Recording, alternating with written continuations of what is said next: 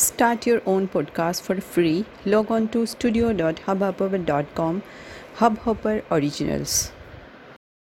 Hello friends કેમ છો બાળ મિત્રો મજામાં છો આજે આપણે એક વાર્તા કહેવાની છે, એક રાજા અને એક રાજહંસની રાજા એટલે કે કિંગ અને રાજહંસ, હંસ એટલે કે શ્વાન પણ જે રાજાના દરબારમાં હોય, એને શું કહેવાય રાજહંસ તો ચાલો આપણે વાર્તા સાંભળીએ, એક રાજા અને એના રાજહંસની એક સુંદર મજાનો રાજમહેલ હતો. રાજમહેલની અંદર એક મોટું સરોવર હતું. એમાં સુંદર મજાના લાલ ને સફેદ ને બધા પિંક ને એવા અલગ અલગ કલરના કમળ હતા. અને એટલા બધા સુંદર દેખાતા હતા કે જાણે આખું કમળનું જ જંગલ હોય. હવે આ જે રાજા હતા, એ રાજાને આ કમળ સરોવર બહુ જ પ્રિય હતું. એટલે એના જે સ્પેશિયલ સૈનિકો હોય, રાજાના, એ બધા આ સરોવરની રક્ષા કરતા હતા.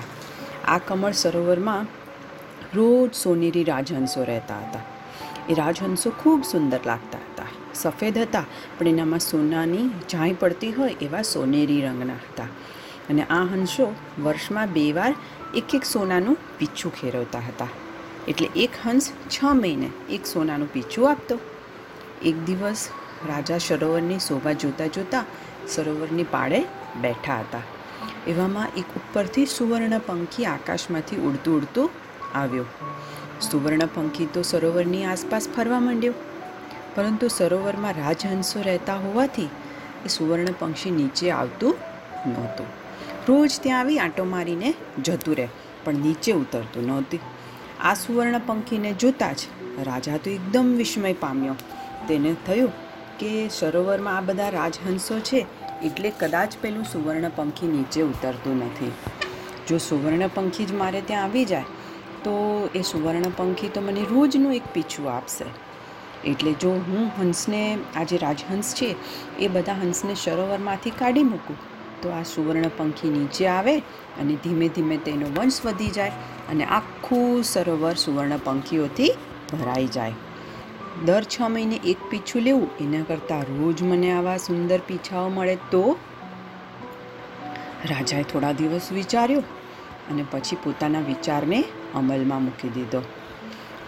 રાજાએ લોભમાં આવી અને બધા રાજહંસોને કાઢી મૂક્યા, ઉડાડી મૂક્યા. હવે રાજહંસો ગયા એટલે પેલું સુવર્ણ પંખી ખરેખર સરોવરમાં નીચે આવ્યો. એક દિવસ, બે દિવસ, ત્રણ દિવસ અને એમ જ છ મહિના ગયા.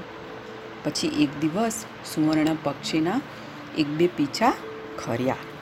રાજા તો ઉડતો ઉડતો જાણે દોડતો હોય. એની જેમ સરોવર પાસે આવી પહોંચ્યો અને પીછાને ઉપાડ્યા.